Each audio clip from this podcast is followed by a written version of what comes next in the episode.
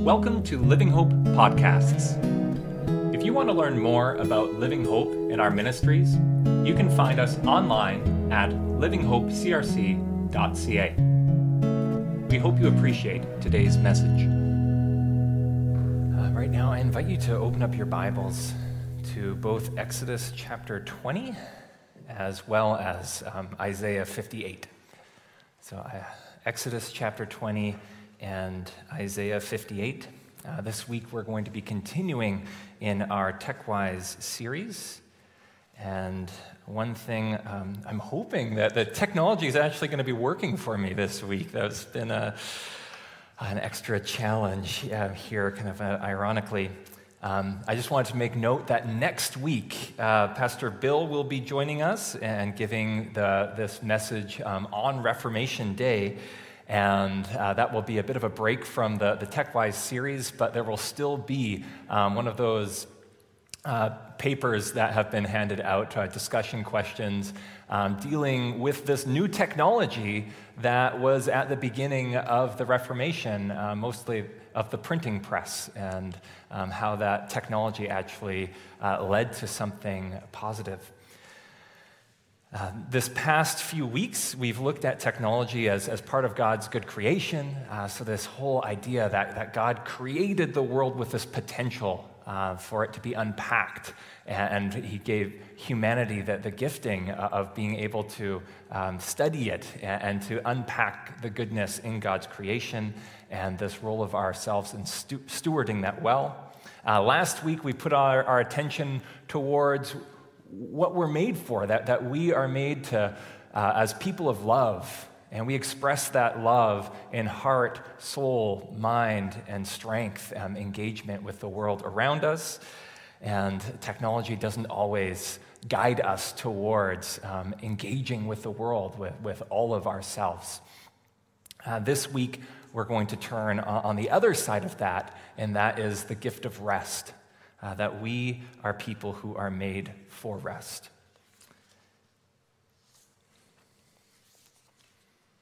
Uh, we're going to start with a reading from Exodus chapter 20, verse 8. Remember the Sabbath day by keeping it holy. Six days you shall labor and do all your work, but on the seventh day it is a Sabbath to the Lord your God. On it you shall not do any work, neither you nor your son or daughter, nor your male or female servant, nor your animals, nor any foreigner residing in your towns. For in six days the Lord made the heavens and the earth, the sea and all that is in them, but he rested on the seventh day. Therefore, the Lord blessed the Sabbath day and made it holy if the words looked a little bit different uh, than in your Bibles, this translation is the TNIV, the, the newer version. Now, from Isaiah chapter 58, verse 13. If you keep your feet from breaking the Sabbath and doing as you please on my holy day, if you call the Sabbath a delight and the Lord's holy day honorable, and if you honor it by not going your own way and not doing as you please or speaking idle words, then you will find your joy in the Lord, and I will cause you to ride in triumph in the heights of the land and to feast on the inheritance of your father Jacob. For the mouth of the Lord has spoken. The word of the Lord. Thanks be to God.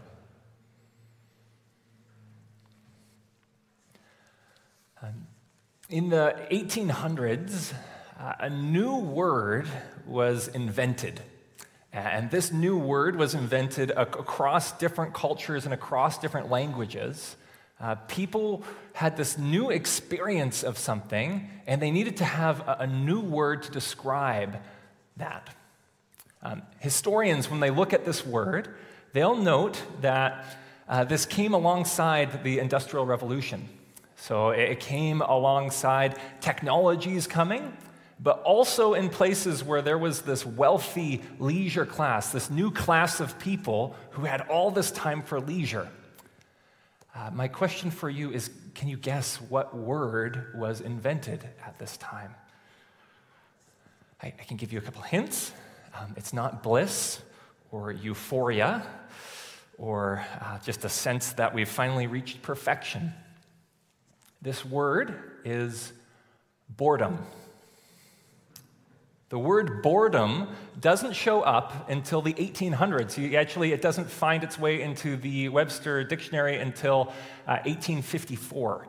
And you'll find that across different cultures, whether it's French or, or in German or in English, uh, a specific word for this concept of boredom wasn't coined until 1800s, in some cases, a couple decades before that.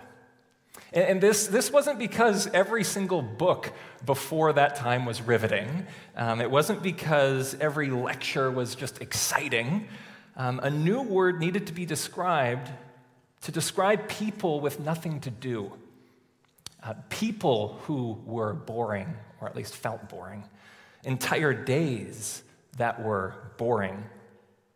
That there was something different in the 1800s where there was this collective shared experience amongst an entire class of people, this new wealthy leisure class, where they felt pointless.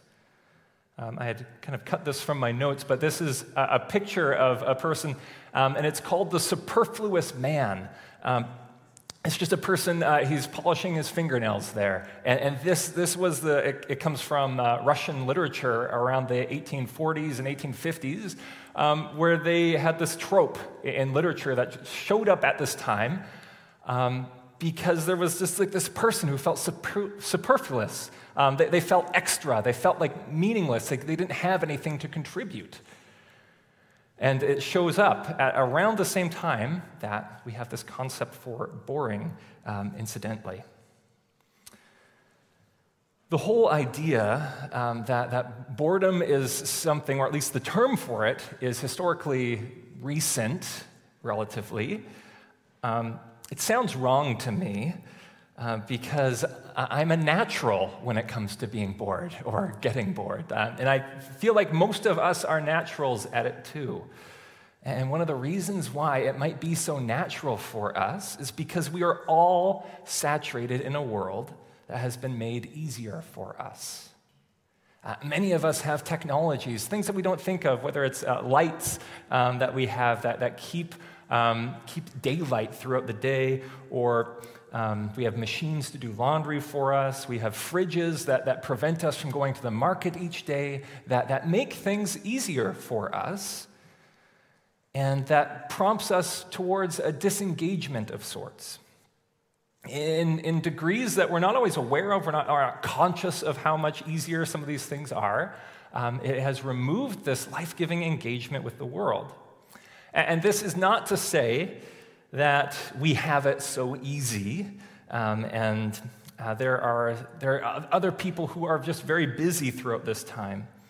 Um, and they have done this perhaps to prevent themselves from feeling this idea of boredom. Uh, we, we talked about uh, this last Sunday, that this whole idea that um, our, our, devices aren't necessarily, uh, we're not fixated on them or, or, addicted to them because they are so fascinating, um, but part of the reason is that our surroundings have become boring for us. So, what does boredom have to do with Sabbath? I asked somewhat um, facetiously. I, I think um, a lot of people know there's a sort of connection there. Um, I think in the last 200 years, we've had to think about Sabbath differently because we are told to have a day where we are to rest, but we end up fearing boredom. We tend to take what is intended, this good and rich rest that God offers, uh, but we fill it with leisure and distractions instead. Uh, so th- there's this whole idea here where rest is something different from what leisure is. Um, rest is the enjoyment that we have from our work. It comes from having done good and fruitful work and being able to enjoy it. Whereas leisure is something that comes from toil, Uh, toil is a sense that our work can become meaningless to us. There's nothing left for us to enjoy after we've done it. And we simply just want to stop. We simply want a distraction because there's nothing meaningful for us to enjoy when we've done our toil. So, for example, when I come home from work and I'm just tired and I hit the couch, it, it can be tempting just to look for distractions. And this isn't hard. Like, lucky for me, I have in my pocket this, this phone, this device that offers endless distractions. On, on my coffee table, there could be an iPad, there could be a computer, a TV. You're just a click away, really, from having any distraction that you want. We need to understand Sabbath and Sabbath rest differently in a world that is pushed towards leisure and is afraid of being bored we need to recognize that setting aside a day to rest carries a certain anxiety and a fear attached to it. What, what are we going to do? So, if leisure is simply stopping what we're doing and distracting, rest is something different. It is enjoyment from the things that you have done and from the good work that you have been able to do. So, how does this then match with a, a biblical vision uh, of what Sabbath is and what Sabbath means? Well, let's turn first to that Isaiah 58 passage. Uh, Isaiah 58 um, talks about the Sabbath day. So, Sabbath is, in the Jewish tradition, a full day that people would take just to set apart, to set aside from the regular work that they would do uh, to rest. And in Isaiah 58, it gives this particular reference in calling the Sabbath a delight. Uh, that the person who is, is following God's law, who is um, righteously pursuing God's, um, the good life that God has provided for them, that they actually delight and take joy in this Sabbath. It wasn't just about restrictions, but uh, it was about enjoying the fullness of creation. Um, if you look into, if you have your Bibles open to Isaiah 58, you'll notice that is, this is a chapter that is all about God's justice. And you might be surprised to find Sabbath as the thing that just like keys it up, that's at the very end. You almost, it feels like he's almost changing the subject, right? So, how is this the pinnacle of what justice is? Uh, but we find when we look at Sabbath that this is something that includes and requires justice for all people. This isn't just about laws and rules for you, and it's not just about your enjoyment of the creation around us, but it is enabling all to enjoy this as well. Uh, let's look at this in Exodus chapter 20, which we also read. Exodus 20 says, On the Sabbath day, you shall not do any work, neither you, nor your son or daughter, nor your male or female servant, nor your animals, nor any foreigner, foreigner residing in your towns. Uh, so, so, this is a day that everyone gets to rest. Like you, you can't just like push the work off to the children or, or those that work for you. Um, you can't even push it down to, to the animals. You, you can't push this off to something else.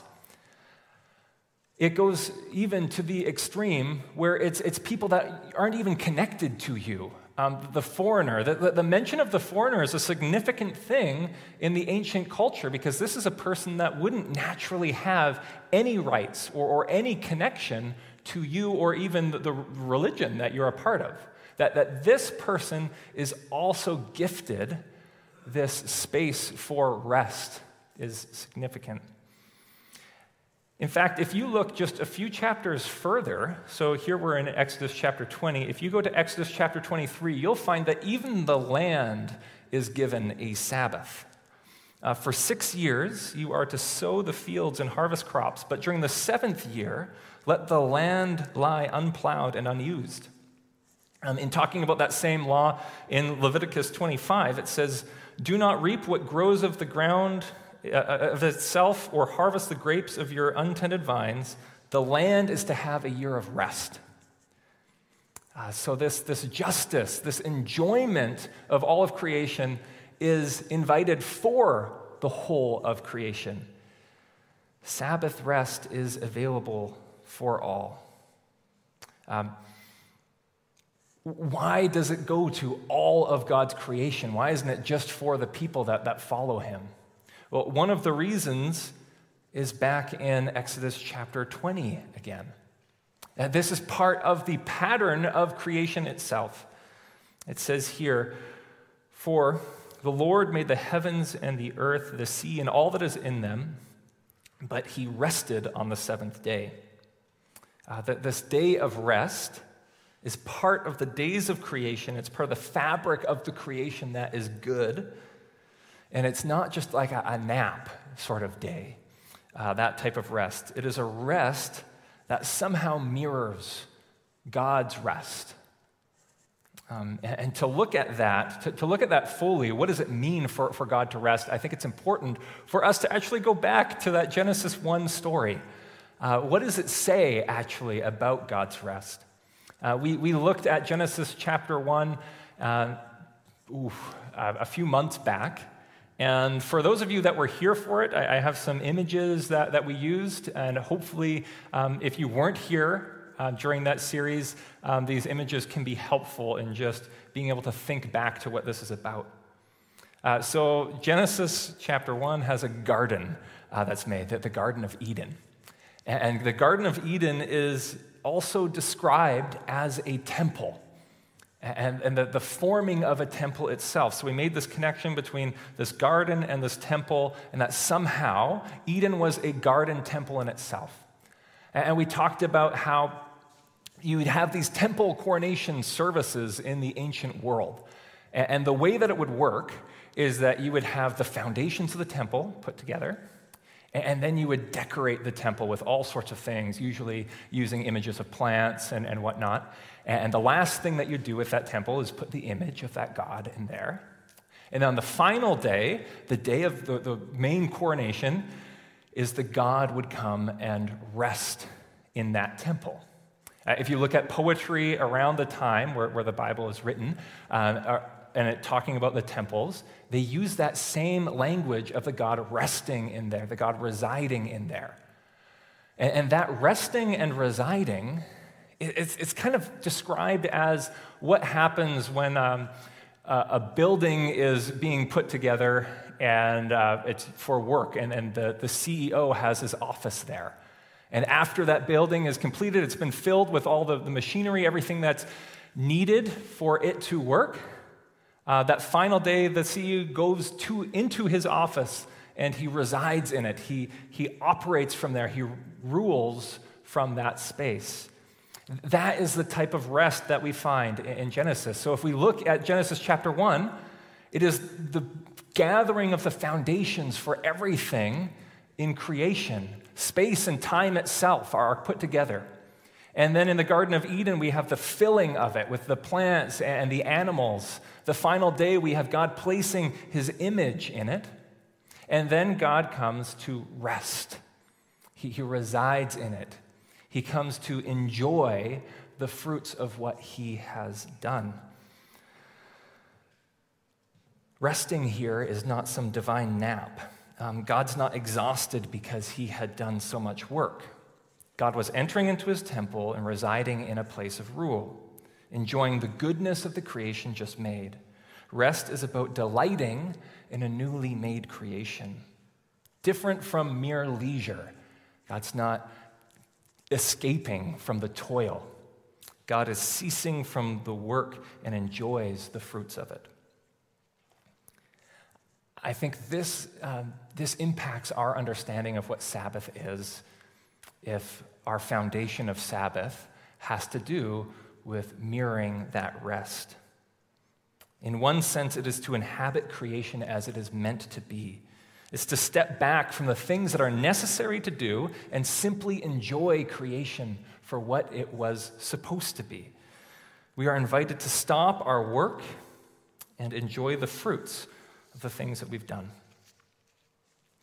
Uh, th- this is also a reminder that, that we are created for work. Yeah, that work is good for us and it gives us meaning and identity. That we are made to engage fully with the world around us. This is one of the ways that we express our, love. um, that, that there is such thing as good and satisfying work. And, hopefully, most of us know uh, something about what that means uh, to, to, to sit back and to rest and really enjoy what we've done. And this doesn't have to be, when I'm talking about work, it's not just the things that we are paid for uh, that, that we get to enjoy. Um, I've had this with, with sports or, or with uh, playing guitar, um, I guess specifically for guitar. Um, I, I have this one song that I just love to play on it. And I didn't learn that much. I, I learned guitar like 15 years ago. I've learned the chords, and I really enjoyed like the picking uh, different songs. And I thought I'm going to learn all sorts of them, but I'll start with this one. And I spent hours and hours on it. I worked hard on it, and I didn't really learn after it. Um, but that meant that I had this one that I could just delight in, that I could enjoy the, the fruits of the work that I had, uh, much to the dismay of my housemates for a couple of years.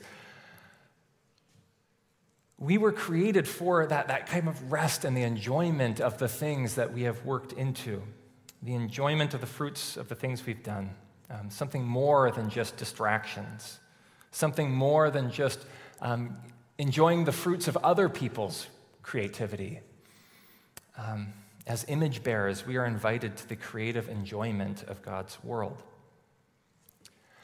So, my invitation for you is, is what if we looked at Sabbath a little bit more like this? A day where we set aside the things that we do for a living, the things that we do for purpose, and simply enjoy, plan to enjoy the things that we do. There's, of course, things that we will need to continue. D- dishes still need to get done, food still needs to be prepared, but that there's a significant disruption in our routine that we plan towards the enjoyment of God's goodness. The good news about rest is that it is something that, that we can recover. We can go out and play in the world. We can go for walks. We can play music. We can have a meal with family. We can invite friends over. Sabbath is a day where we intentionally plan for joy. Uh, if you want some more um, information on that, or if you want to engage with that conversation more, you're invited to check out last week's uh, video, uh, as it has some of that distinction between toil and work and, and leisure and rest um, that I, I, just find helpful and, in what it means to really rest today in a day that is so much built around technology. Our big question, um, a line that stood out to me from that uh, was Never in human history have we had more leisure, but also so little rest. And our challenge is how do we recover rest? I like how the, the Heidelberg Catechism uh, talks about Sabbath. Uh, the, the, Heidelberg Catechism is a 450 year old document, and uh, it teaches about the essentials of, of the Christian faith. And part of it, near the end, it talks about the Ten Commandments, and it goes into this fourth commandment on rest. And the first thing it says, so it divides it into two different sections. The first thing is that this day of Sabbath is meant uh, as a time where we can learn about God, we can gather as the, the community of believers and just take this joy in getting to know who God is. And when we learn about who God is, our natural response should be that kind of that same response that Isaiah has in Isaiah chapter 6. He just responds in holy, holy, holy. Or as we just sang earlier today, that the Revelation song, uh, picture of God's presence being ushered before it we respond in praise. And, and I think singing is an appropriate thing to do in a tech wise group because uh, this is an activity that engages us heart, soul, mind, and strength. We, we engage our full selves um, when we are in singing. We also listen to God's word, what the Spirit may be speaking. Uh, the, the, these are activities. What we do on Sunday mornings ought to direct us towards joyful rest, ought to center us in on the one who gives us joy and life. Uh, Jesus mentions that, that Sabbath was made for humanity, not humanity for Sabbath. Uh, you'll find that in Mark chapter 2. Uh, that Sabbath is this gift for humanity, uh, a gift for us to enter into the joy that we were created for, that we were made for this kind of rest. Uh, the Heidelberg Catechism uh, begins with this reminder that we learn about who God is on this day. Uh, but then there's a second note that, that some might find uh, surprising. It talks about an eternal Sabbath. And I invite you to read this uh, response with me. I'll read the question if you just read what is in orange there. What is God's will for you in the fourth commandment? That every day of my life I rest from my evil ways. Let the Lord work in me through his Spirit, and so begin this life, the eternal Sabbath. So the Sabbath here is described as a resting from evil and the enjoyment of the presence of God that we long for in all of eternity. The eternal Sabbath directs us also towards this vision of the new creation where, where we can forever rest in God's presence, to enjoy God's presence. Uh, this, this is a Christian understanding uh, the Christian translation of this fourth commandment here. Uh, it's no longer a mandate that, that we have to um, every uh, Sabbath day uh, observe, but this pattern that we recognize of something that brings us life. Under the new covenant, there is freedom in following the Sabbath, but there's also a call towards the hope and delight of God. The eternal Sabbath is something that we're invited to uh, because centrally what Jesus has done. Um, I, I, mentioned that in the Heidelberg Catechism. Uh, it, this comes at the, the final section uh, of the Catechism. And that's because um, the, it's ordered in a very particular way. Uh, so the Catechism begins in a section on misery, essentially letting us know what our condition is without God. And I think we can just see that just looking at the world around us. There is misery, there is separation, there is this desperate need that we have for God to be working in our lives. The part that we might expect to find the Ten Commandments is the next one. Uh, the next section is called deliverance. Um, often we look at something like the Ten Commandments, the, the, laws that, that are laid out there, and we think, okay, this is how we are delivered. Uh, we need to follow these things properly. Um, but that's not what you find in the Catechism. You actually find deliverance is centered solely and squarely on the person of Jesus. How God had sent his Son to deliver us from that sin, from that alienation. And the part where we find the Ten Commandments is in this final section on gratitude. Gratitude is once we have sufficiently dwelled in what Christ has done, we respond in this grateful joy of the gift of salvation. Is because of what Jesus has done, the rescue that he brings, and through the work of the Holy Spirit that we are empowered to resist evil. Uh, just to go back to this line, I like the way that it's worded. We let the Lord work in us through his Spirit. And through the Spirit's work in us, we begin filling our days with the sort of rest that we will enjoy for all of eternity. A rest that points back to, to the world operating as it should be. So, to, to summarize, uh, through the work of the Holy Spirit, we are able to enter into a rest, a rest that, that moves from evil and pushes us towards this joyful Sabbath that was written into all of creation, just written into the fabric of creation itself. But this has some unique challenges today. This has some unique challenges in the last 200 years in a world that has coined this term of boredom. Because the world pushes back against boredom with distractions, with fears and anxieties. In a world that prefers the ease of disengagement rather than intentionally engaging rest. We're called to live and, and to root ourselves in God's joy. So let me close with just um, two reflections of, of really practically what, what, can this look like um, to enter into rest. Uh, first is just an extra note that our devices don't need rest. Okay, I mentioned this earlier on. Uh, we're surrounded by things that can endlessly demand our attention. Uh, our, our technology can trick us. With lights on, we can forget that there is a nighttime and work every hour of the day. Uh, my phone never tires from sending me notifications or requesting me to play a game on an app. It doesn't care what time it is. Scrolling through a news feed, there's, there's always something available. But, but unlike my phone and, and unlike the lights, um, I need sleep. I, I need rest. Uh, one suggestion that the TechWise book offers um, is that our phones go to bed before we do. Uh, this is advice that considers uh, from the, the polling of over a thousand different families that 70% of people go to sleep uh, with these things that demand our attention right next to us.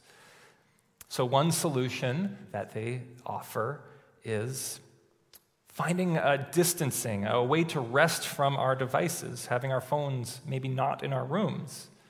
Um, that might not be for everyone, um, but a suggestion that is given. Uh, what does rest look like for you? Uh, another suggestion that they have on, on, the same lines of that is um, turning off devices an, an hour a day, a day a week, and a week a year an hour a day, a day a week, and a week a year. Um, maybe that sounds like too much or it's too hard, but I think something to consider. Um, I think uh, my phone is great, I'm not getting rid of it, uh, but I need to know its place. Uh, how can it be harmful to me? Uh, how can it be harmful to my, my spiritual life as well as, as uh, physical and, and mental? How can it pull me from the rest and the sleep that I am made for? We are made for rhythms of rest. Uh, second, and, and lastly, if we have the wrong vision of Sabbath, uh, the eternal Sabbath uh, can sound like a bit of a nightmare. Uh, just the sentencing that we have towards boredom and towards rules.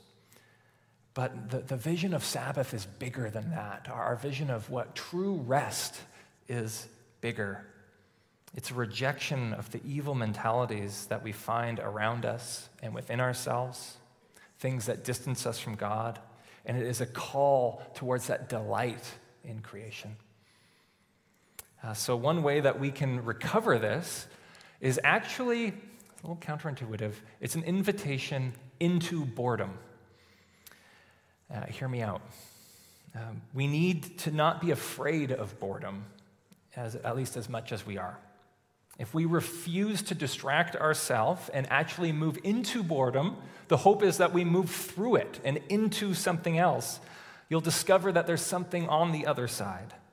That in those times where we don't have anything to do, that those, uh, those moments might actually prompt us into creativity and following different pathways and discovering things that are actually good for us, things that we uh, get life from. You might find yourself asking new questions and having new curiosities. Uh, but this is hard in a world where our distractions are so close at hand. It's, it's so easy at the first pang of boredom, just turn towards a, a device. But when we push through it, um, the hope is that we can find something like creativity, an invitation to think of, of what you can do. So, the last challenge here is are you willing to confront boredom and see what's on the other side? Are, are we ready to do um, planning into Sabbath, to, to, plan a day for joy, uh, starting in the joy of the worship of our God? What sort of witnesses would we be? Witnesses to the truth and God's salvation if we were able to live into this well. Let's turn to God in prayer. Dear Lord, uh, thank you that you made us for rest. uh, that we do not need to be in control of all things all the time, but that we can set things into your hands. Thank you for a rest that, that points us towards enjoyment of the world. That you modeled this rest for us after creating the world and declared it to be good, to be very good. Through the work of the Spirit, may we resist evil and every day catch a glimpse of the rest that you made us for, preparing ourselves for the eternal enjoyment of the new creation.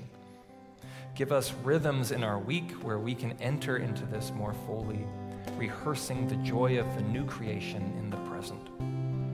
We pray this in your name. Amen. Thank you for listening. We hope that you are encouraged and challenged in the message and through the work of the Spirit.